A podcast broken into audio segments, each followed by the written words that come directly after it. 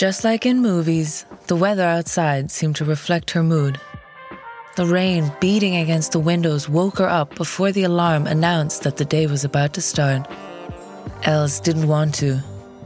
Even after snoozing three times, she still couldn't muster up the courage to trade the embrace of her warm duvet for the cold kisses of the floor. However, this delay made her restless. Of course, she knew she couldn't stay in bed for much longer. At nine o'clock, she had a presentation for the management team, and after that, she had to hurry to deliver the quote to the customer on time. And she couldn't make it too late because she had to pick up a package and do some shopping because her best friend was coming over for dinner tonight. Els hated the stress, the having to, always having to meet the demands of others. She would have preferred to bury herself under the covers and forget about the whole world. But how she would love to trade places with Uncle Fester, her Sphynx, who was warming himself at her feet, even if it was just for one day.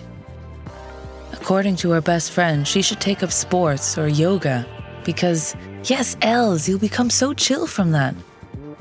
But where was she supposed to find the time? Els didn't even have time to arrange a date for herself. Els could still snooze one more time for nine more minutes to enjoy the warmth of her bed and delay what promised to be yet another hectic day.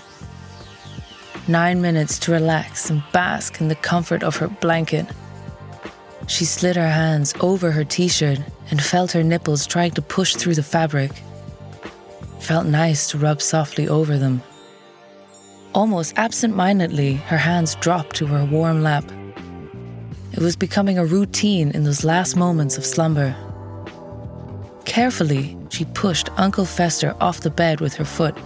Sorry, man, and reached for her best friend. She had named him Bob after the Macy Gray song about a battery operated boyfriend. The device had cost a fortune, but it was still cheaper than a quarter year subscription to a personal trainer. It was a Mercedes among vibrators, she had read in a review and that was an understatement. She briefly glanced at her alarm clock. In six minutes, it would demand she get up again. The swiftness which she had pushed aside her panties was not driven by haste, but by the eager desire to relieve herself of the restless tension that stressed her so much. Bob was soft and gentle with Els, but he also knew what she needed. She knew him inside and out and knew exactly which buttons to press so that he hit her button with the precision of a sniper. Els was still quivering when the alarm clock told her it was time to take a shower.